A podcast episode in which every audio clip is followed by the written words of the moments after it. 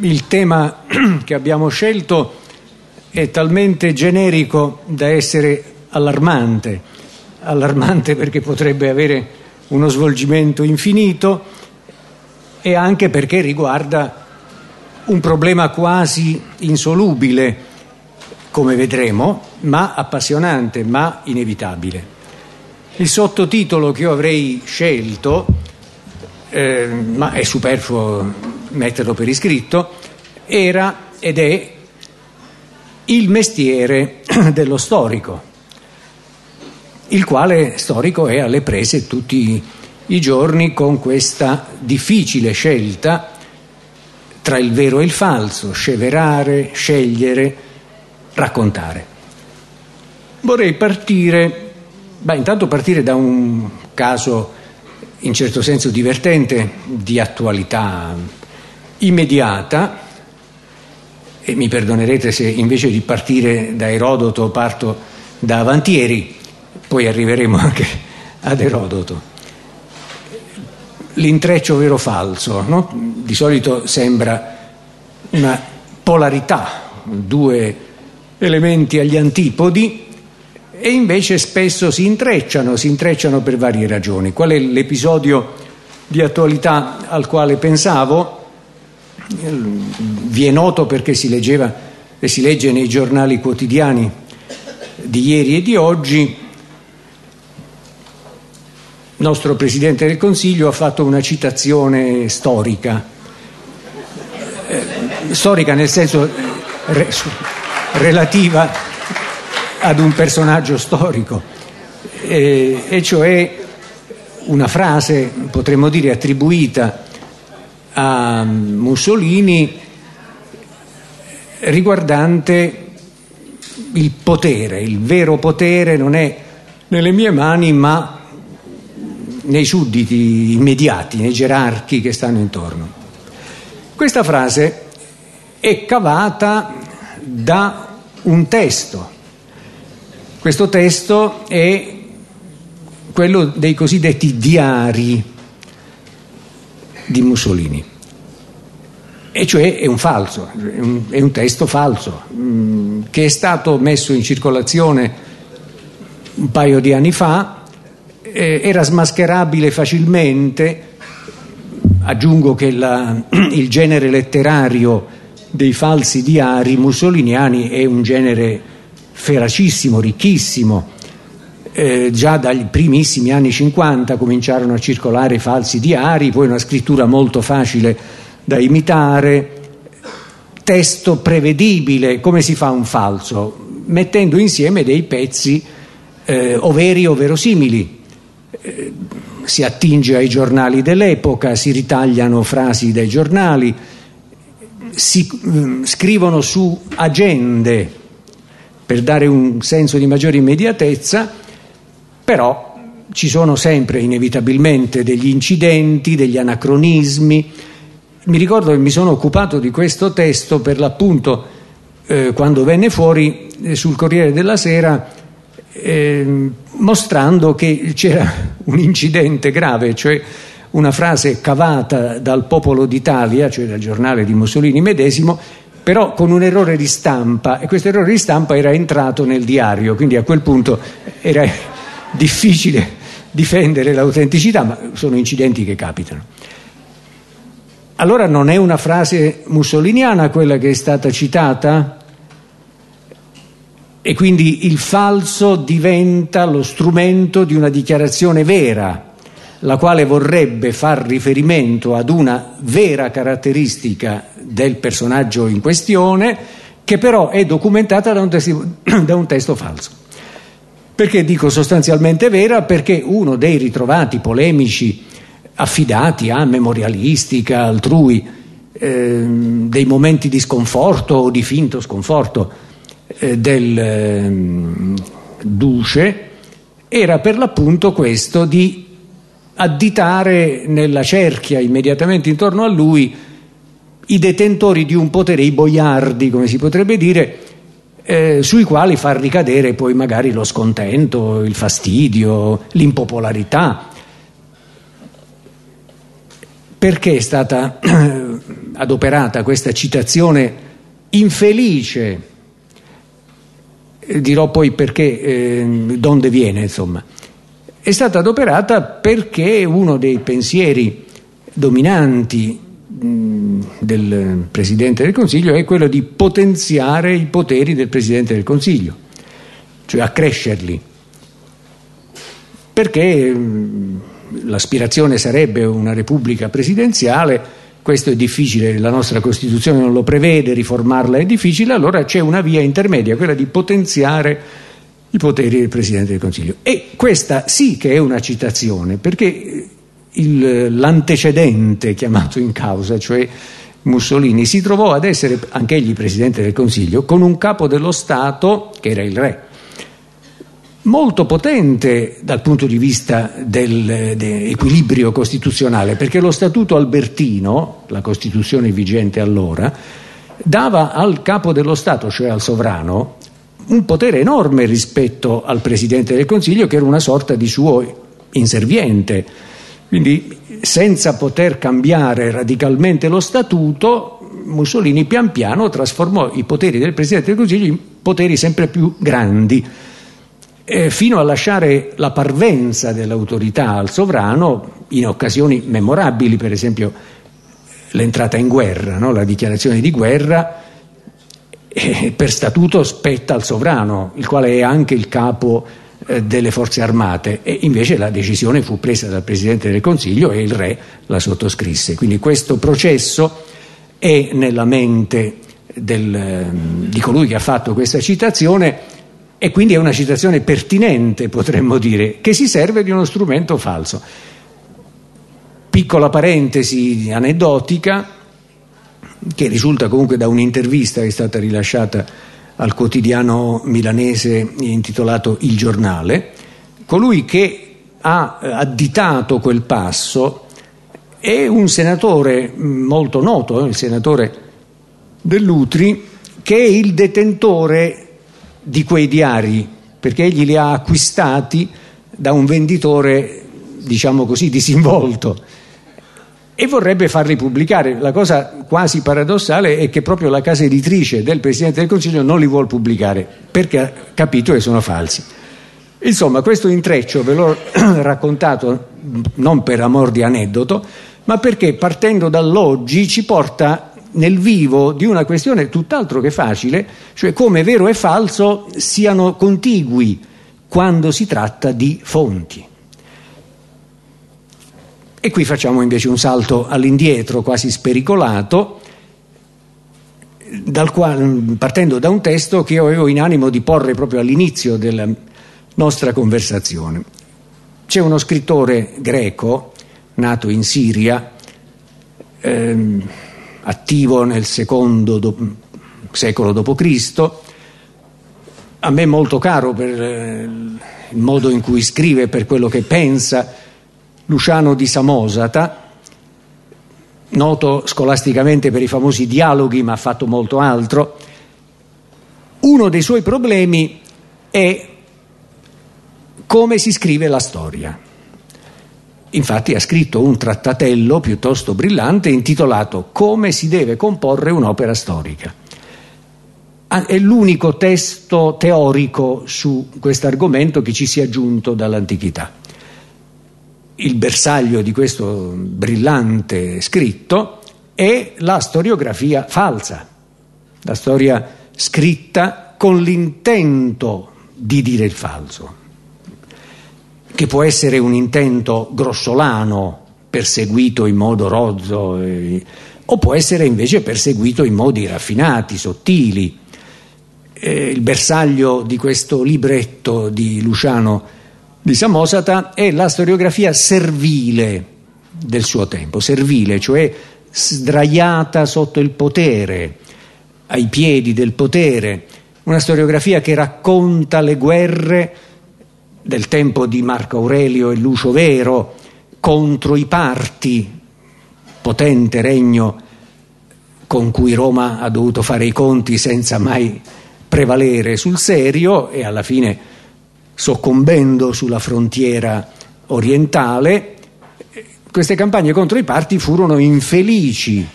Gli storici dell'epoca, alcuni storici dell'epoca, cortigiani potremmo dire, le raccontano, le raccontavano descrivendo le vittorie dell'imperatore, dei suoi generali, quindi manipolando in sostanza i dati di fatto. E per giunta, la cosa lo indigna moltissimo, imitando gli storici più antichi, gli storici classici, Erodoto, Tucidide, arrivando a punte di servilismo eccessive, si potrebbe dire, ammesso che ci sia un servilismo non eccessivo, ma in quel caso davvero si supera il limite, e cioè c'è, stata una pestilenza, un con, contagio di pestilenza durante la campagna infelicissima di eh, Lucio Vero, e allora questo storico che si chiamava, pare, Crepereio Calpurniano, ma forse un nome inventato, forse un nome vero, questo non lo sappiamo, descrive quella pestilenza con le stesse parole che Tucidide ateniese aveva usato nel V secolo a.C. per descrivere la peste di Atene, quindi nobilitava la pestilenza che aveva infestato questa armata romana alle prese con una guerra impossibile, dandogli la veste della peste di Atene, quella che poi Lucrezio, il grande poeta romano, ha messo in esame trilatini muore un personaggio, un generale importante durante questa campagna, immediatamente viene pronunciato l'elogio di quest'uomo con le stesse parole che Pericle usa nel secondo libro di Tucidide. Ecco, queste sono le punte estreme di una manipolazione che va non soltanto alla sostanza, sconfitte che diventano vittorie, ma anche alla forma, che sia la più nobile possibile, la più conforme a modelli altissimi. Contro questa moda, contro questa corrente nefasta di storiografia servile e falsa, eh, Luciano dice lo storico deve essere incorruttibile ad ecastos, non deve essere raggiungibile dalla seduzione del denaro, potremmo dire, o dei premi o delle lodi, deve essere senza re, abba sileutos, cioè non deve scrivere sapendo che c'è il sovrano, deve fare come se non ci fosse. Ecco, tratteggia l'ideale di una storiografia libera, ideale ovviamente eh, che è un'idea forza, diciamo un punto limite, al quale con la sua vivace polemica Luciano spinge, vorrebbe spingere gli storici del tempo suo e usa un'immagine molto bella lo storico dovrebbe essere come Zeus, no? come Giove, che vede contemporaneamente i combattenti, perché Giove sta molto in alto, diversamente da noi altri che siamo qui, sono un po' più alto rispetto a voi in questo momento, ma posso vedervi, Zeus vede molto altro, ben oltre la tenda in cui ci troviamo. Quindi lo storico dovrebbe avere la capacità di abbracciare con lo sguardo i contendenti, non parteggiare, quello è il senso dell'immagine che adopera e dice Tucidide, Tucidide ateniese è il legislatore, cioè colui che ha scritto le leggi della storiografia, come si deve comporre, il legislatore, che è molto impegnativa come definizione e pone Tucidide su un piedistallo eh, come modello assoluto e inattingibile. Luciano poi si è divertito anche a scrivere un'opera intitolata la storia falsa, che è un romanzo, un romanzo di fantasia naturalmente. Questo romanzo è preceduto da una prefazione come si usa nelle opere storiche dell'antichità e non soltanto dell'antichità, è quasi obbligatorio, insomma è un topo su un luogo obbligato e questa prefazione è molto spiritosa perché dopo poche frasi iniziali in cui fa dei nomi dice io sarò veritiero in questa opera qui che state per leggere solo su un punto, nel dire che sto mentendo. E sfiora o addirittura incrocia il famoso paradosso del bugiardo, no? il bugiardo che dice io sono bugiardo crea un grosso problema logico, forse insolubile. In questo modo potrò sfuggire alle accuse che mi verranno eventualmente rivolte, perché l'ho detto io per primo, l'unica cosa vera è che sto mentendo. E allora cominciamo, lui dice. E i testi proemiali, le introduzioni, hanno sempre un carattere programmatico, no? Farò questo, dirò questo, eh, ho seguito questo metodo. Io scrivo, dice appunto esordendo, io scrivo cose che non ho mai visto, di cui non ho fatto alcuna esperienza, di cui non ho saputo da altri, cose totalmente inesistenti e che nemmeno potrebbero in alcun modo avere luogo. Perciò i lettori non debbono assolutamente crederci. E poi comincia, sono partito dalle colonne d'Ercole, eccetera, eccetera. Questo breve testo, che ovviamente è provocatorio, capovolge, per così dire, proprio sovverte radicalmente un celebre proemio, quello per l'appunto di Tucidide Ateniese, il legislatore di cui parla nell'altra sua opera seria, quella su come si deve scrivere la storia. Perché? Perché Tucidide ha, sin dal principio della sua opera, una fortissima rivendicazione di verità. La parola verità, che è una parola impegnativa al massimo, Erodoto, che è vissuto prima di lui, un po' più vecchio, non lo usa quasi mai. La frase che gli viene attribuita giustamente come simbolo, come parola d'ordine, è il mio dovere è riferire quello che vi sto dicendo, non credervi. E poi ancora in un altro episodio del quale parleremo forse tra breve, dice Erodoto, gli occhi sono più fededegni delle orecchie, quindi tra i due organi di senso fondamentali del narratore è l'occhio quello che prevale, perché l'occhio ha visto, l'orecchio ha sentito, ma gran parte delle cose raccontate da uno storico sono cose udite, non necessariamente viste. Caso limite è quello del terzo grande, diciamo così, della storiografia antica greca, Senofonte, anche lui ateniese, il quale da mercenario potremmo dire prese parte a una battaglia importante nell'anno 401 a.C. nella pianura mesopotamica, arruolato insieme ai greci che erano mercenari al servizio dell'usurpatore al, di, al regno di Persia e I greci avevano vinto nella parte del fronte dove combattevano loro, ma la battaglia era persa. Il fronte era lunghissimo. La sera vanno, si ritirano nel campo, convinti di aver vinto. La mattina dopo giunge un reduce e dice abbiamo perso. E Senofonte era lì, quindi un testimone oculare non ha percepito che la battaglia alla quale ha preso parte è andata male. Questo per dire l'occhio e l'orecchio. L'occhio può vedere limitatamente, tranne quello di Zeus che abbiamo prima ricordato.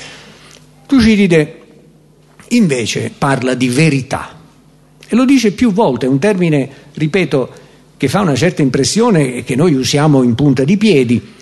Con orgoglio lui lo adopera, rimprovera un po' tutti i suoi predecessori, Omero naturalmente, Erodoto non lo nomina nemmeno, ma allude certamente a lui.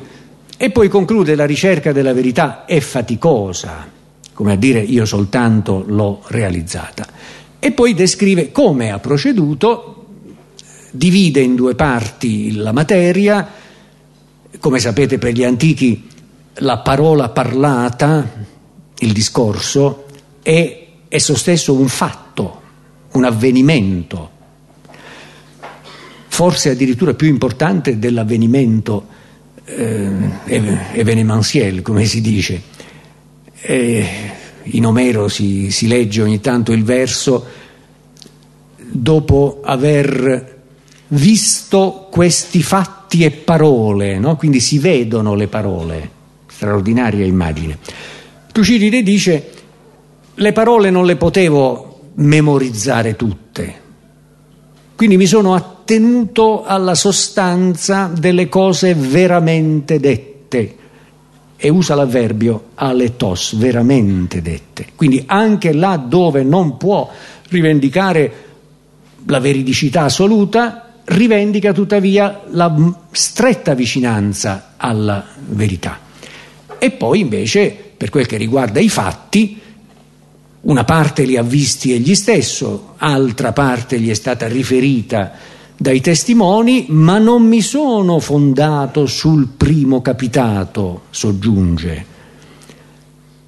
E la polemica è contro Erodoto in quel caso, né mi sono limitato a dire come a me sembrava verosimile, e la polemica lì è contro Ecateo, Ecateo di Mileto, il primo a mettere per iscritto una storia raccontata soggettivamente. Ho comparato le testimonianze. Quindi, fatta questa dichiarazione di principio sul metodo, tutto quello che il lettore leggerà in questi otto libri che sono giunti a noi è vero. Erodoto si diverte spesso per prudenza a dire su questo fatto mi hanno raccontato le seguenti varianti. Qualcuno ha detto in un modo, un altro in un altro. E quindi lascia al lettore tutto sommato la scelta, una scelta perlomeno impressionistica. Nel racconto del grandissimo Tucidide invece c'è ogni volta un'unica versione dei fatti, quella vera. E che sia vera è detto una volta per sempre al principio. Questo ovviamente corrisponde a una altissima serietà metodica, metodologica che egli ha praticato, ma si sottrae a qualunque controllo.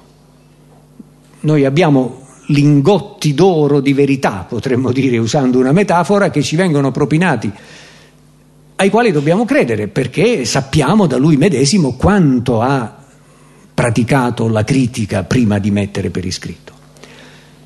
Ma è sempre così? Questa è una domanda che è giusto porsi sempre. È sempre così?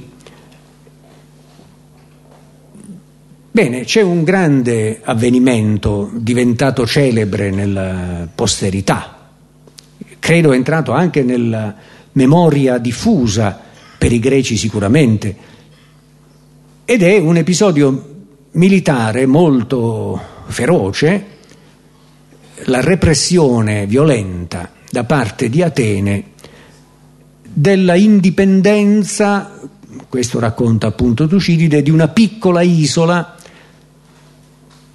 l'isola dove fu trovata la Venere di Milo, no? Melo, Milo, è questa piccola isola che nell'anno 416 vede giungere una enorme flotta ateniese, i generali scendono a terra e chiedono di parlare davanti al popolo, i notabili rifiutano questo, dicono ai generali ateniesi parliamo al chiuso, parliamo intorno a un tavolo, spiegateci perché siete qui.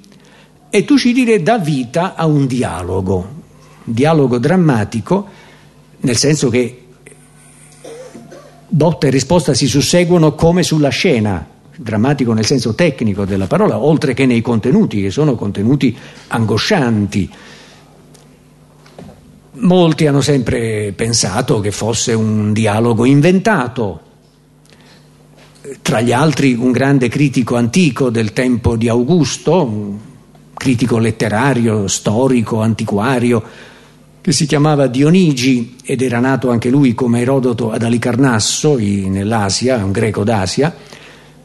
Infatti era molto simpatizzante per Erodoto, il bravo Dionigi, e Dionigi ha scritto un trattato su Tucidide in cui dice almeno questa volta ci ha mentito, nel senso che non, ha, non era lì, quindi come poteva ascoltare il dialogo al chiuso intorno a un tavolo sotto una tenda dei generali ateniesi e dei notabili di Melo. Come ha fatto a dar loro la parola così a lungo, pagine e pagine densissime, in cui gli ateniesi spiegano ai Meli la legge del più forte, perché i Meli dicono con che diritto venite qui, e loro rispondono, visto che stiamo parlando al chiuso, non vi facciamo dei discorsi retorici, vi diciamo che è il nostro utile.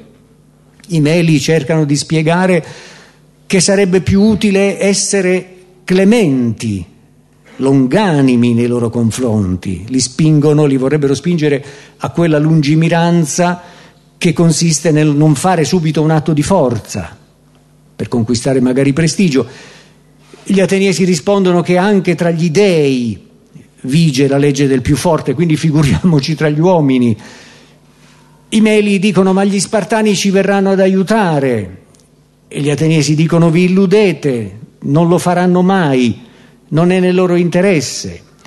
Alla fine i Meli dicono ma noi combatteremo e vengono schiacciati. E come accade nell'antica arte della guerra e della repressione, i maschi adulti vengono passati per le armi, gli altri vengono ridotti, donne e bambini ridotti in schiavitù e quindi deportati ad Atene e alcuni ateniesi mm, non possidenti, poveri, vengono installati nell'isola.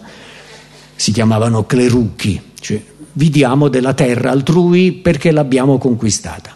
Questo è il racconto che Tucidide fa e come dicevo un grande critico prudente e certo un po' ostile come Dionigi dice questo dialogo è un'invenzione. Ma non è tanto il problema dell'invenzione delle parole, perché in fondo Tucidide si è garantito un margine di libertà quando dice non potevo registrare le parole, le ho ricreate, tenendomi il più possibile alla verità. In quel caso uno potrebbe dire, per fare l'avvocato del diavolo, ma non solo per quello, anche perché eh, Tucidide ha fonti di informazione, potrebbe aver parlato con uno dei generali ateniesi che erano lì. In fondo tantissime cose che lui ci racconta riguardano teatri di guerra molto lontani, la Sicilia, la Tracia, l'Asia. È molto probabile che in tanti casi uomini eminenti di parte ateniese o di parte spartana gli abbiano raccontato e lui abbia fatto tesoro di quel racconto. Quindi perché non dovrebbe aver parlato con uno dei generali che avevano operato questa brutale repressione dell'isola di Melo? Quindi non è tanto quello il punto, quanto un altro, e cioè la vicenda stessa, la radice, l'origine, la causa di questa spedizione punitiva. La presentazione di Tucidide fa è molto netta, ne, Melo è neutrale, non appartiene a nessuno dei due blocchi, potremmo dire usando un linguaggio moderno, anzi ormai non più tale perché è del XX secolo e non del XXI, ma questo è uno scandalo perché Atene è una grande potenza marittima, non può sopportare che un'isola così piccola per giunta si permetta, si conceda il lusso di non appartenere a nessuna delle due alleanze contrapposte e quindi deve imporre a quest'isola di fuoruscire dalla sua neutralità, deve essere assoggettata alla grande potenza marittima che è per l'appunto Atene. Questa è l'impostazione che egli dà. Il dialogo medesimo parla di questo. I meli dicono perché non possiamo essere né degli uni né degli altri. Quindi rivendicano il diritto alla neutralità. E lì è un falso. Noi non l'avremmo mai saputo e avremmo continuato a venerare, come è giusto fare nonostante ciò che sto per dirvi, il grandissimo legislatore Tucidide, per usare il linguaggio di Luciano, non l'avremmo mai saputo se una importantissima epigrafe, una serie di pezzi messi insieme che costituiscono una grande lastra di marmo, si trova nel Museo dell'Acropoli di Atene, dove sono elencati i tributi che gli alleati pagavano. Atene aveva un impero, non si chiamava impero, si chiamava alleanza, ma era un impero, quasi tutte le alleanze sono degli imperi che hanno dei nomi più dolci, ma la sostanza è sempre dura, e gli alleati o fornivano navi o pagavano un tributo pesante, annuale. Melo figura in quella lista. Melo era un'alleata di Atene, che a un certo punto ha defezionato e ha smesso di pagare il tributo. In tempo di pace, perché siamo nell'anno 416, quindi la guerra non c'è in quel momento, Atene decide di andare a riprendersi il dominio su Melo.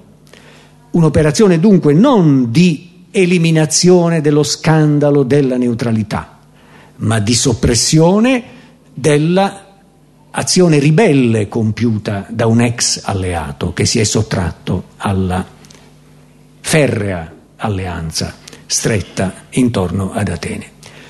È chiaro che voi mi direte, e tutte le persone di buon senso dicono, ma la sostanza non cambia moltissimo. Nel momento in cui Melo si è sottratta defezionando, è diventato uno Stato neutrale e dunque sostanzialmente Tucidide dice quello che nella realtà era, ma nasconde un dato fondamentale dal punto di vista dei soggetti interessati, perché una cosa è la neutralità riconosciuta come tale, altra cosa è la defezione da un'alleanza politico-militare per giunta così costrittiva e oppressiva come la Arché, come l'impero di Atene.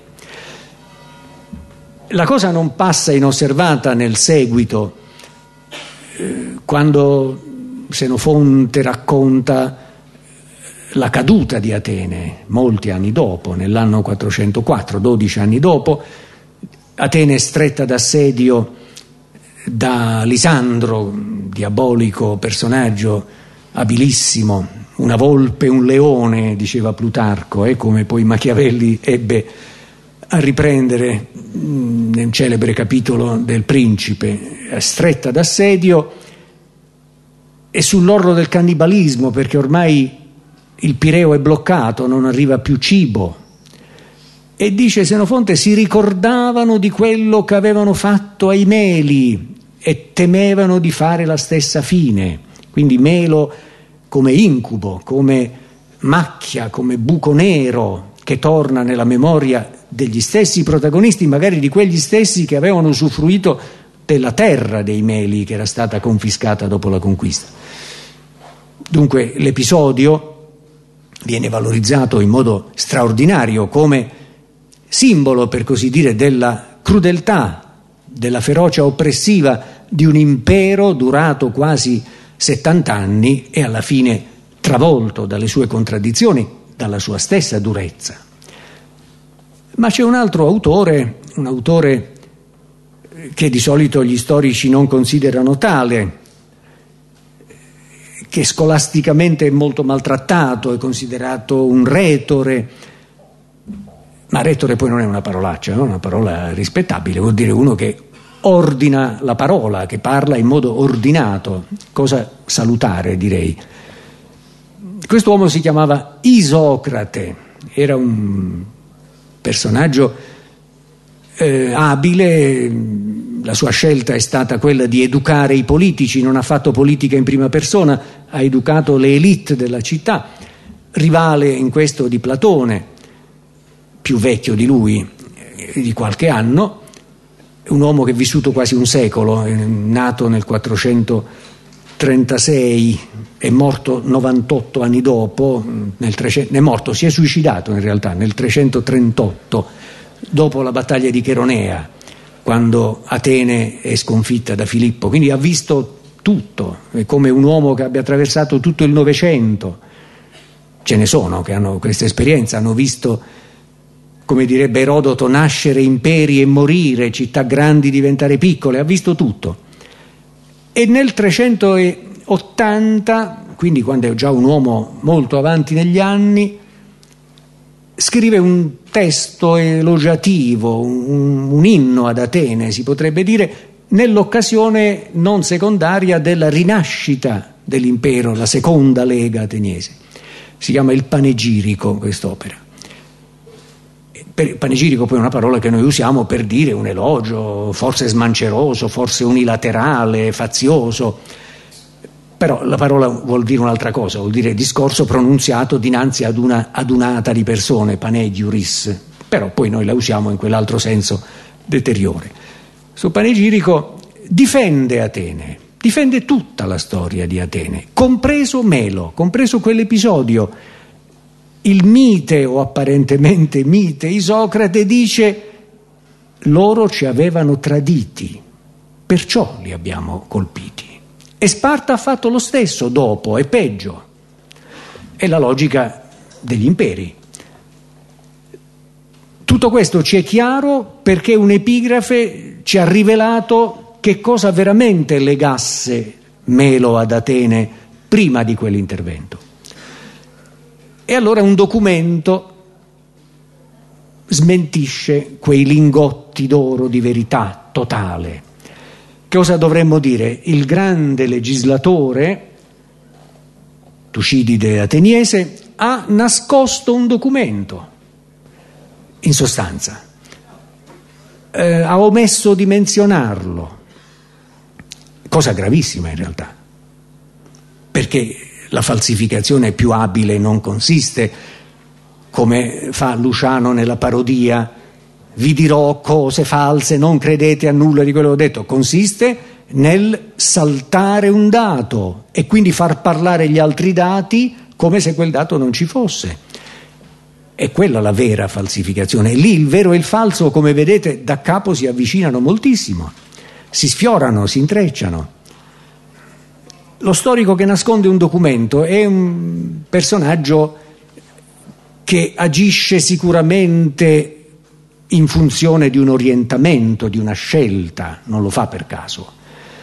Nel caso che abbiamo ora ricordato siamo sicuri di questo perché Tucidide conosce benissimo le liste dei tributi, sa benissimo quanto pagava ciascun alleato.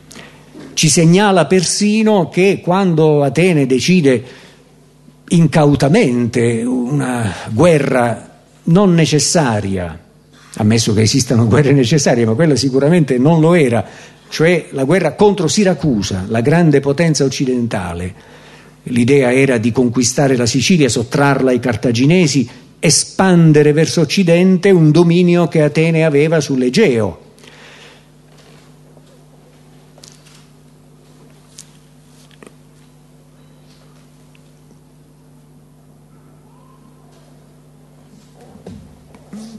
La conquista voluta da Alcibiade non ebbe luogo. È vero, certamente, che sarebbe stato un disegno grandioso come quello che Pericle aveva concepito verso l'Egitto, ma questo non accadde. Ora, in quell'occasione Tucidide dice cambiarono il tributo, lo trasformarono in una tassa chiamata la ventesima.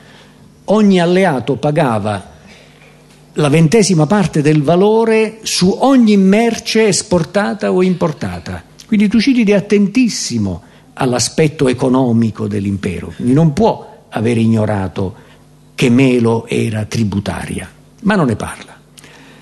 Perciò dicevo, lo storico che nasconde un dato indubbiamente ha un'idea in testa, l'idea di Tucididea è chiara, l'impero è tirannide, l'impero che Atene ha instaurato è tirannide e lo fa dire a Pericle in un celebre discorso che gli fa pronunciare, cioè alla figura positiva per eccellenza, al suo eroe, potremmo dire, nell'ambito, nell'economia del suo racconto. A questo episodio accosterei, perché mi preme lumeggiare il fenomeno gravissimo del nascondimento di un documento, un caso in pieno XX secolo, quindi lontanissimo nel tempo, eh, al quale ho prestato attenzione non per mio merito, ma per merito di uno studioso molto bravo che da anni lavora eh, sulla materia del razzismo italiano, del razzismo di epoca fascista. E si tratta di questo. Come è noto, nel 1938, in concomitanza con le leggi razziali, eccetera, nasce una rivista orrenda che si, chiama, che si chiamava La difesa della razza.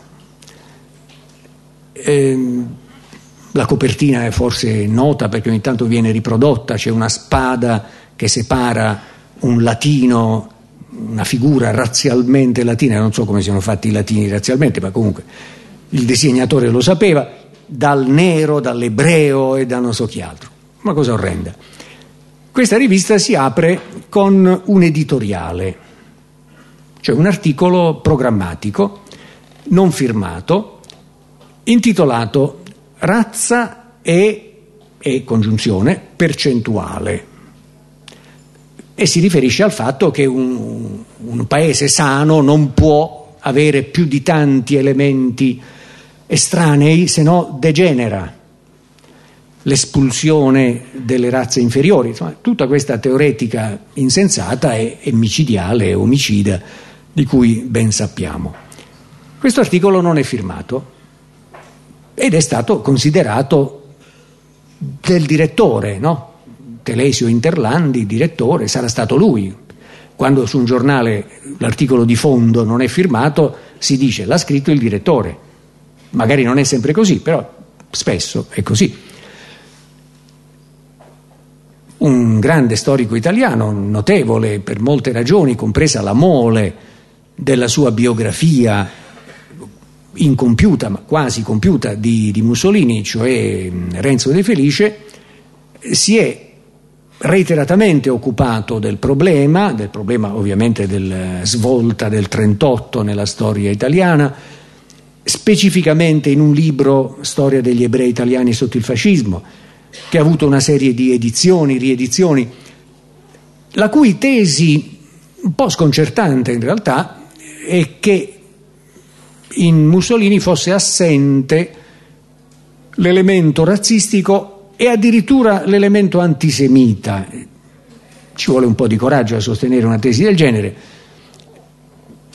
Uno potrebbe dire, come abbiamo detto al principio, erano i gerarchi, non era lui, va bene, lasciamo perdere questi escamotage.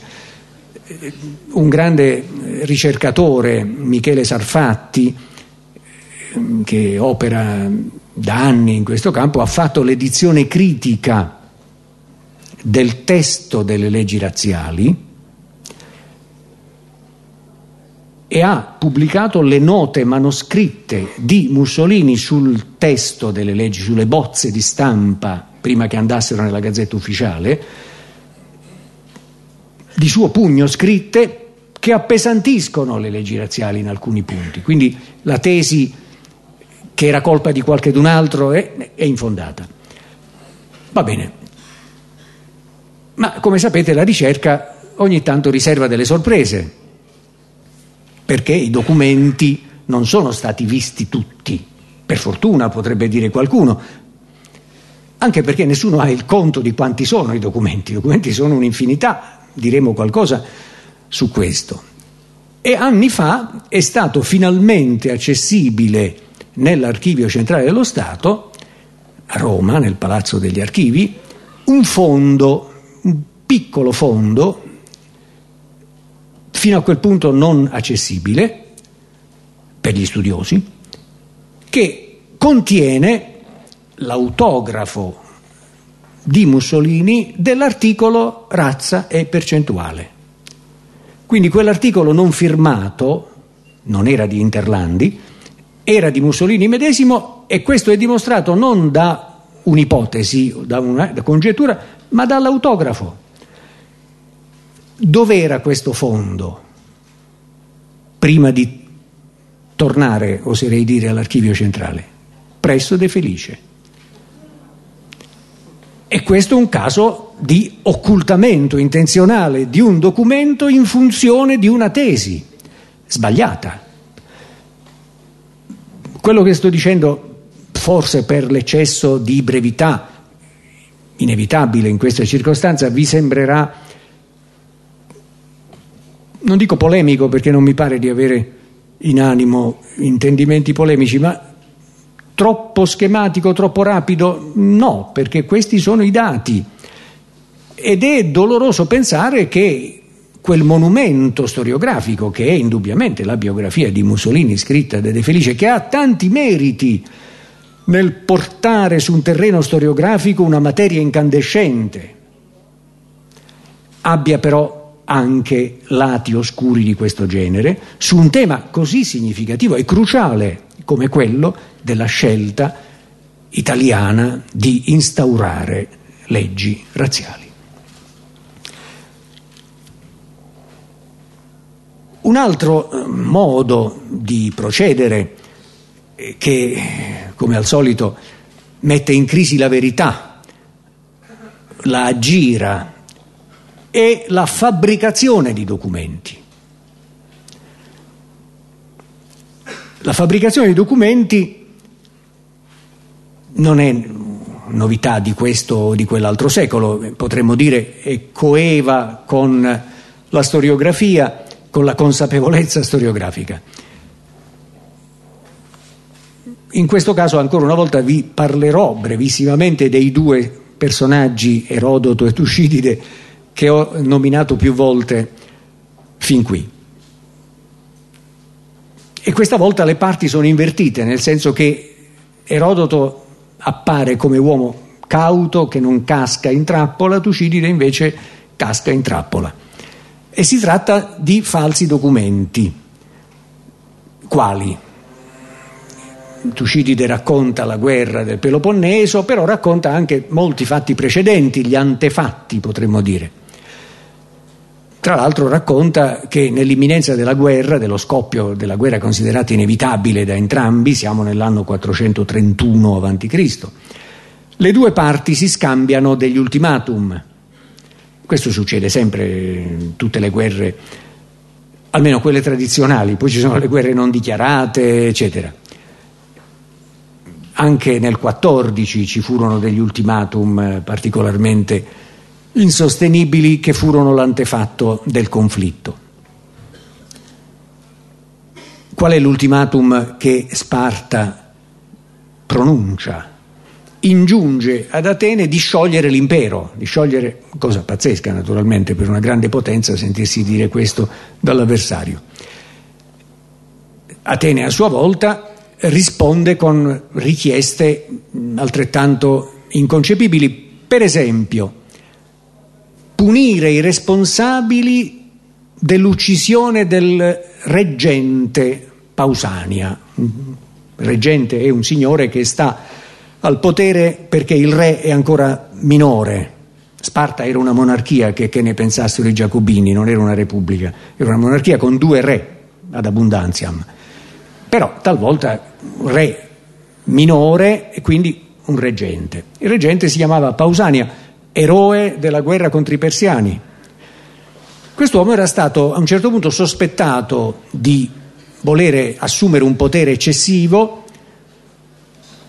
attratto con un inganno e lapidato, massacrato, addirittura in un recinto sacro, cosa mostruosa, in generale e in particolare per la mentalità greca. Non si può uccidere qualcuno che ha trovato asilo in un recinto sacro. Questo era accaduto molti anni prima.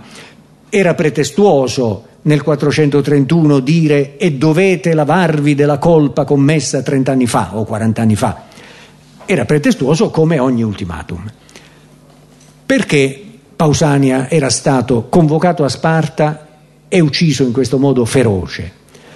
Erano state mostrate delle lettere che lui aveva scritto niente meno che al re di Persia, cioè al nemico che egli stesso aveva contribuito a sconfiggere, lettere nelle quali gli offriva un'alleanza dinastica,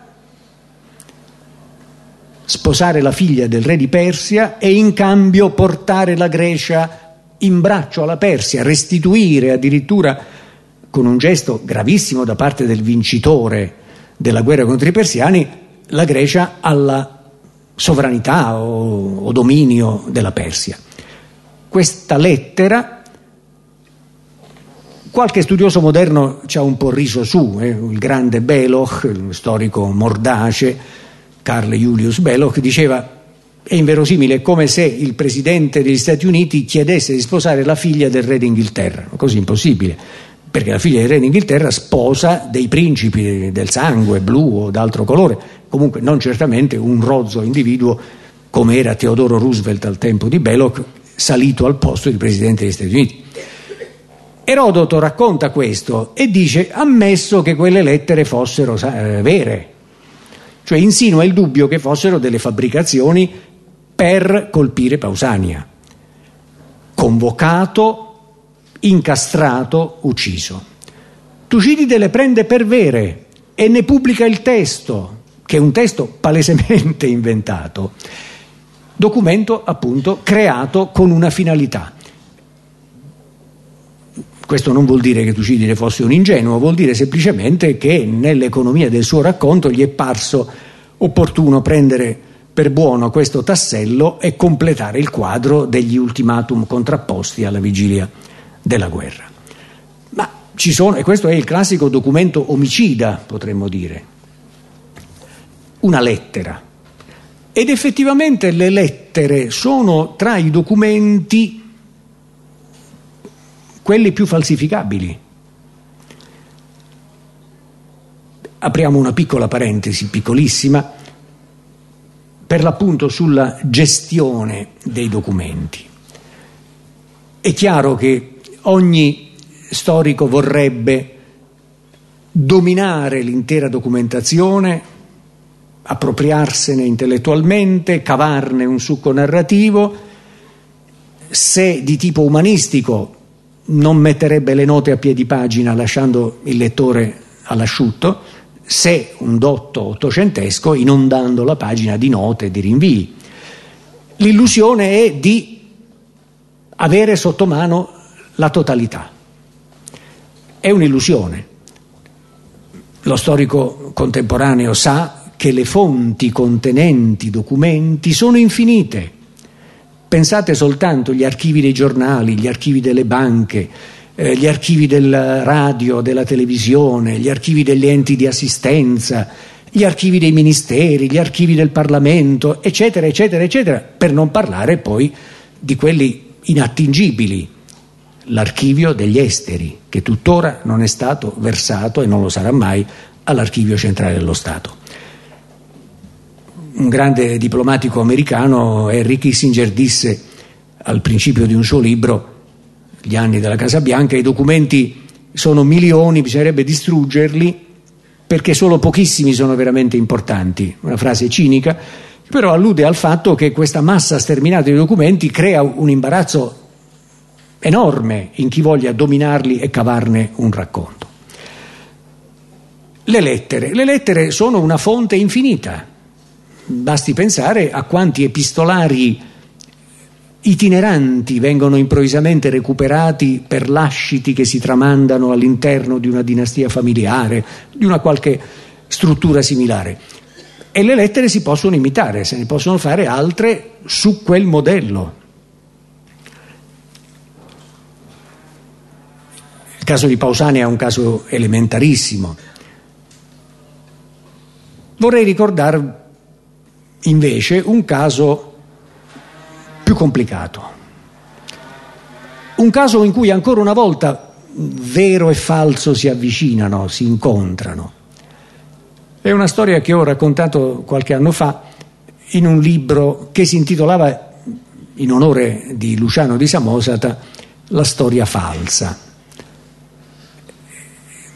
Parlavo di varie lettere, lettere celebri che hanno avuto un'importanza storica, quella che mi aveva eh, incuriosito, perché se ne parlava da parte di studiosi che avevano cominciato a occuparsene criticamente, è la lettera al congresso scritta da Lenin nel dicembre del 1922, mh, negli ultimi giorni, e proseguita all'inizio, nei primi di gennaio del 23. È una lettera memorabile dal punto di vista del contenuto perché è scritta da un uomo che sente di essere vicino alla fine, alla morte fisica e che tuttavia è consapevole di una drammatica divisione nel partito che egli stesso ha portato al potere, dello Stato che egli stesso ha contribuito a costruire una scissione che potrebbe diventare drammatica dal punto di vista della sopravvivenza stessa di quello Stato. Una lettera Ufficialmente questa lettera, nella consapevolezza potremmo dire della parte politica che eh, a Lenin si richiamava, non esiste, a lungo non è esistita. Faccio appello al ricordo delle persone più anziane che forse ricorderanno che nel 1956, anno per tanti versi memorabile, il ventesimo congresso del Partito Comunista dell'Unione Sovietica, la destalinizzazione, il rapporto segreto del ehm, segretario Khrushchev. In quell'occasione viene fuori questa lettera, che è del 1922. Il testo di questa lettera si conclude con un postscriptum in cui lo scrivente prospetta al partito, lui non sarà in grado di partecipare al congresso, la possibilità di rimuovere Stalin da segretario.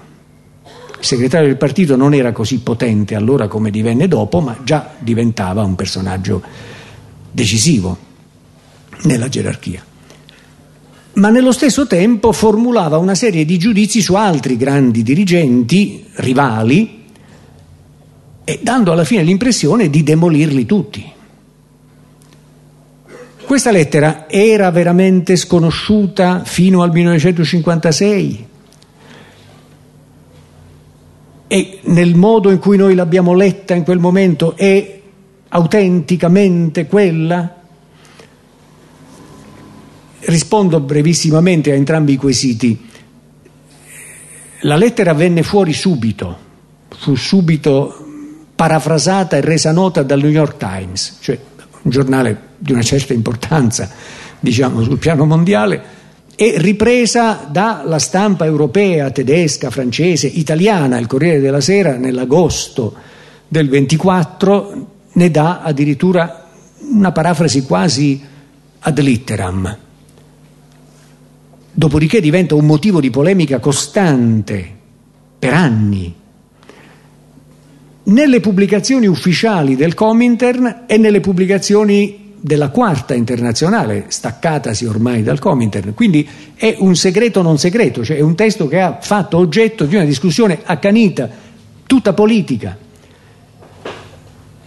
imbarazzante per tutti, perché nella parte riguardante il grande rivale di Stalin, cioè Trotsky, si legge non possiamo dimenticare il suo non bolscevismo. Trotsky aveva aderito al bolscevismo alla vigilia della rivoluzione, nel, nel luglio del 17. Quindi era un giudizio che metteva in una luce negativa quest'uomo che pure si poneva come vero erede. Nel capoverso seguente diceva rimuoviamo, for- vi propongo di rimuovere da segretario Stalin perché troppo rozzo, che è un giudizio estetico veramente, non è un giudizio politico.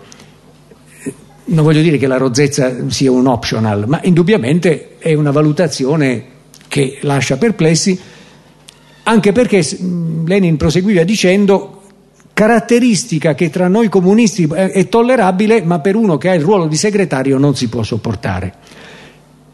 Io mi sono sempre chiesto perché ci sia questa distinzione, comunque detto da Lenin, aveva le sue ragioni per dirlo.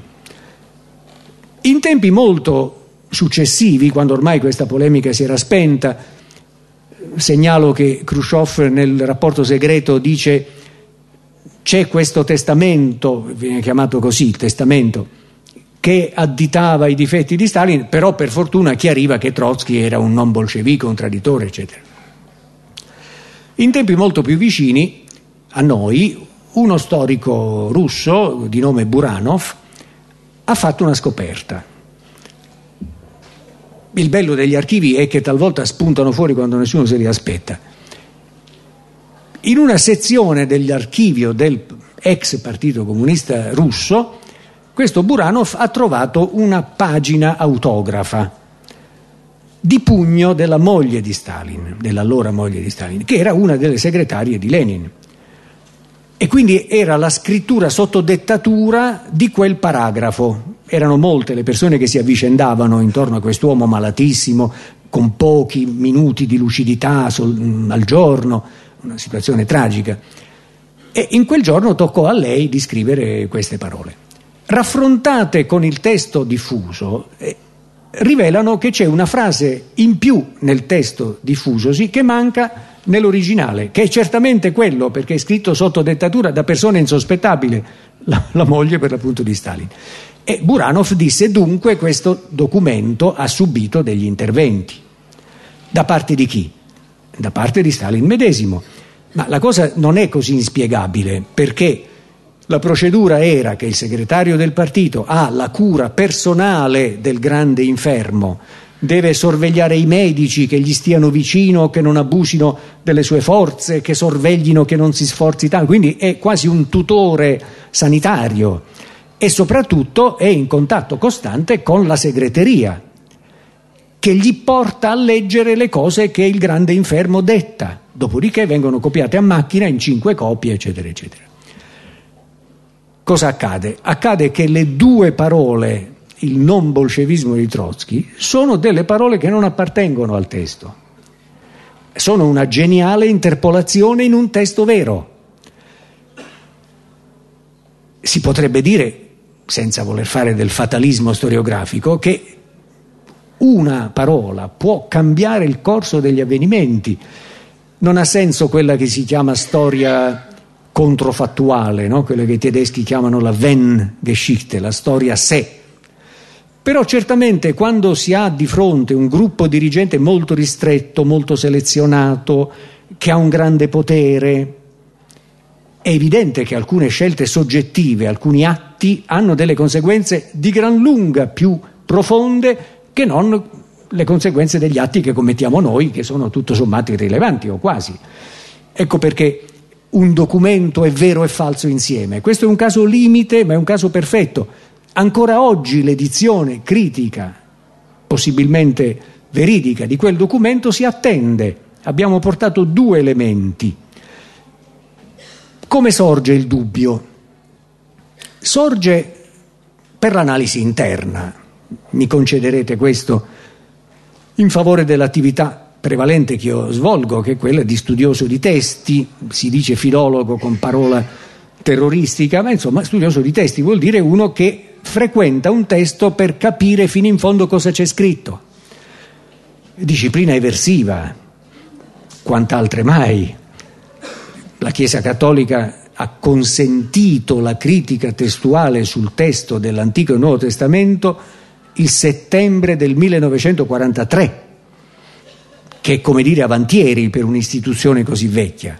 Una famosa enciclica di Pio XII intitolata Divino afflante Spiritu, che voleva dire che lo Spirito Santo calò nei 70 che traducevano in greco, poi erano 72, che traducevano in greco dall'ebraico l'Antico Testamento e vennero fuori 72 testi identici.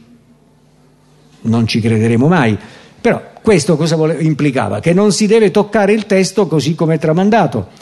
Invece i filologi fastidiosi ma necessari raccolgono centinaia di manoscritti e notano che l'uno è diverso dall'altro.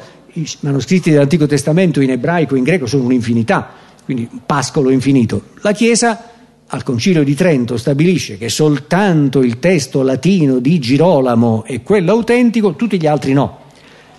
Povero Erasmo da Rotterdam aveva cercato di fare un'edizione del Nuovo Testamento con pochi manoscritti e fu considerato un luterano, cosa che non era affatto, poveretto, era un, un pacifista, uno che non voleva stare né con le, lo Stato né con le Brigate Rosse, come si diceva una volta. E invece fu, fu annoverato tra i protestanti peggiori perché aveva fatto questo gesto tremendo di pubblicare un'edizione critica ancora artigianale del Nuovo Testamento. Insomma, fatto l'elogio di questa disciplina, me l'avrete spero perdonato, mi avvio a dire come lavora, qual è la spia che desta la domanda e che spinge alla ricerca. In mancanza di riscontri esterni, l'anacronismo.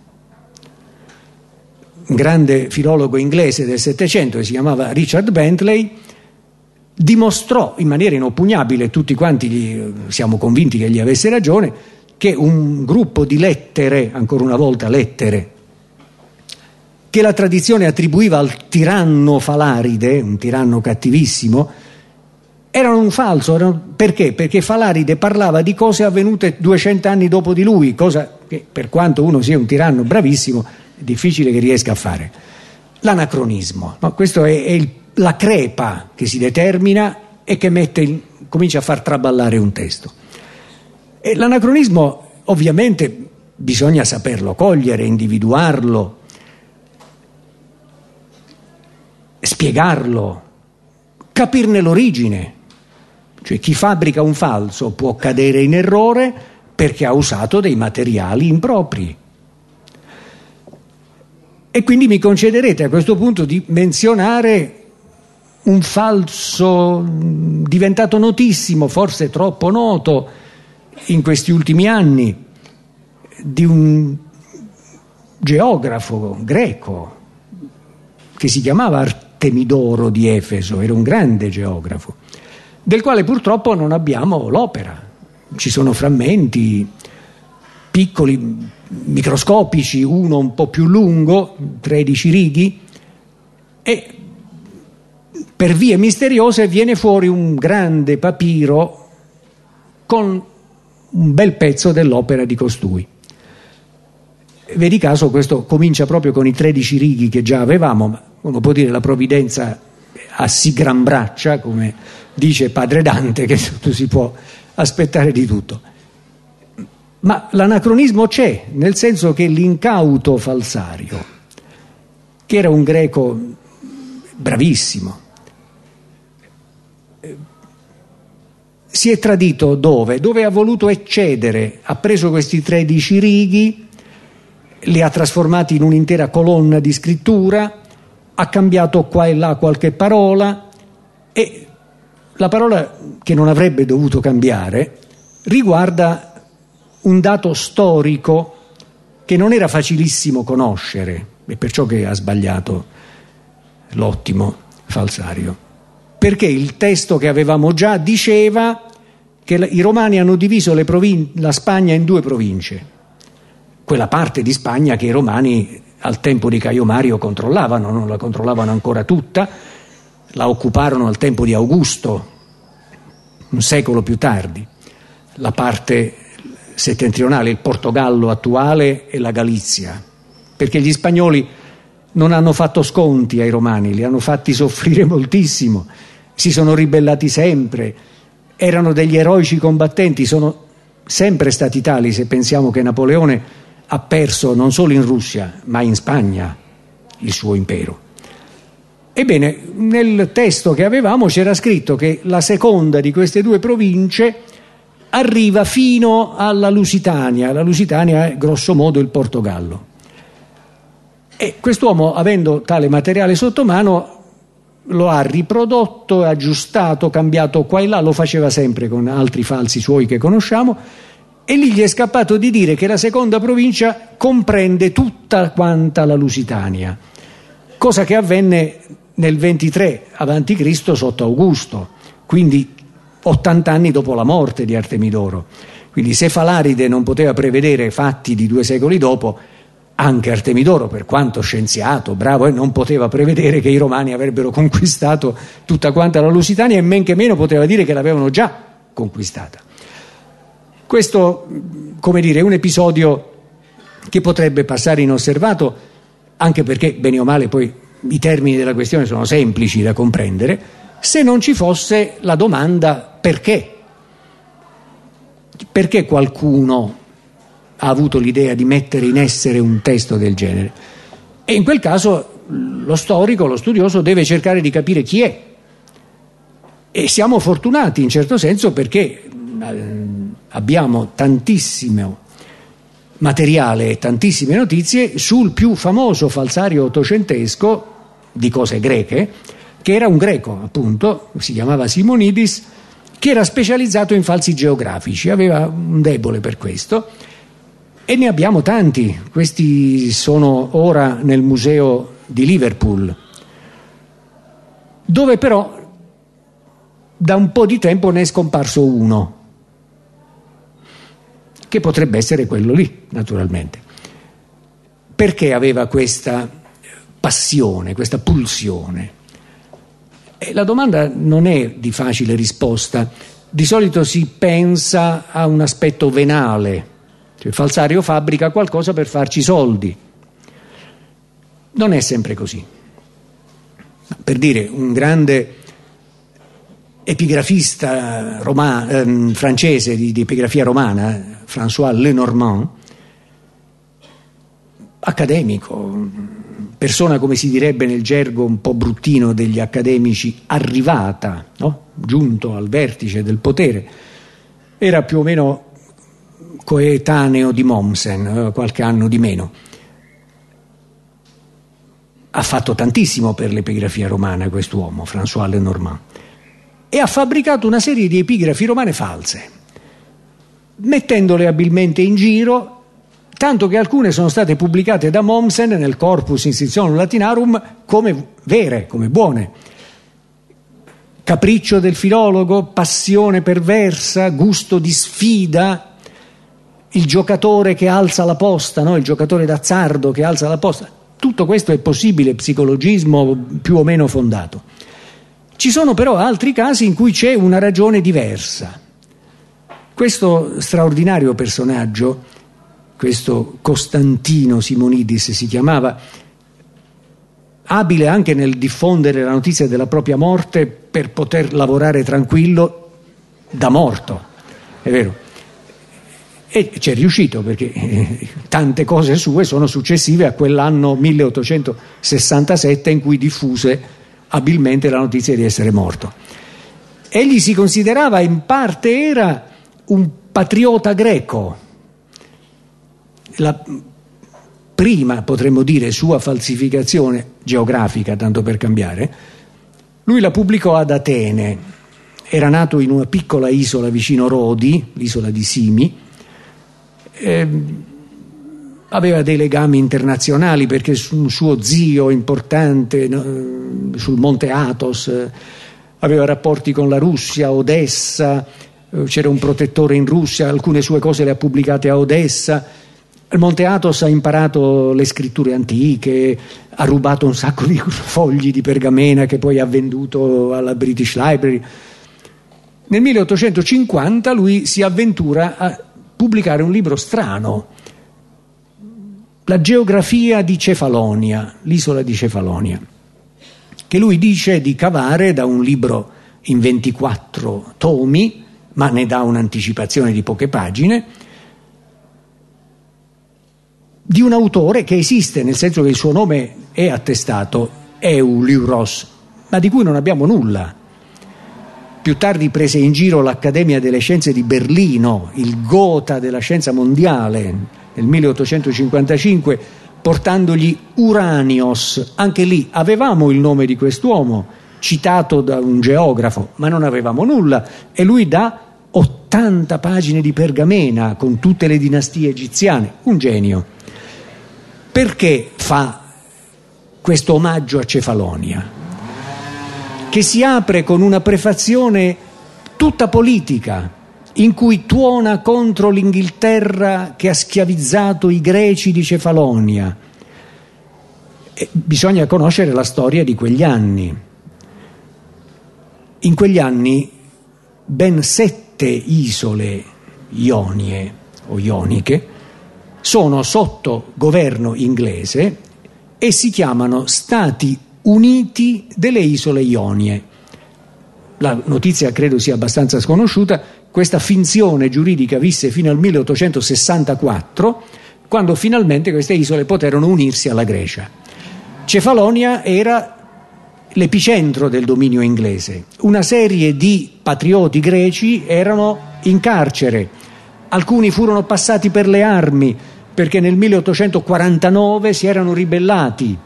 Processo esemplare, Lord Palmerston, primo ministro, li fece condannare a morte e non commutò la pena Ecco perché quest'uomo attrae l'attenzione, lui spera, del suo paese, perciò pubblica ad Atene, su Cefalonia. e dice lo faccio per i miei fratelli in carcere. Quindi come vedete non c'è soltanto il gusto banale, basso, oserei dire anche un po' volgare del fare i soldi sulla stupidità altrui, c'è anche dell'altro. Un patriota greco può ricorrere a un rimedio estremo. Grazie.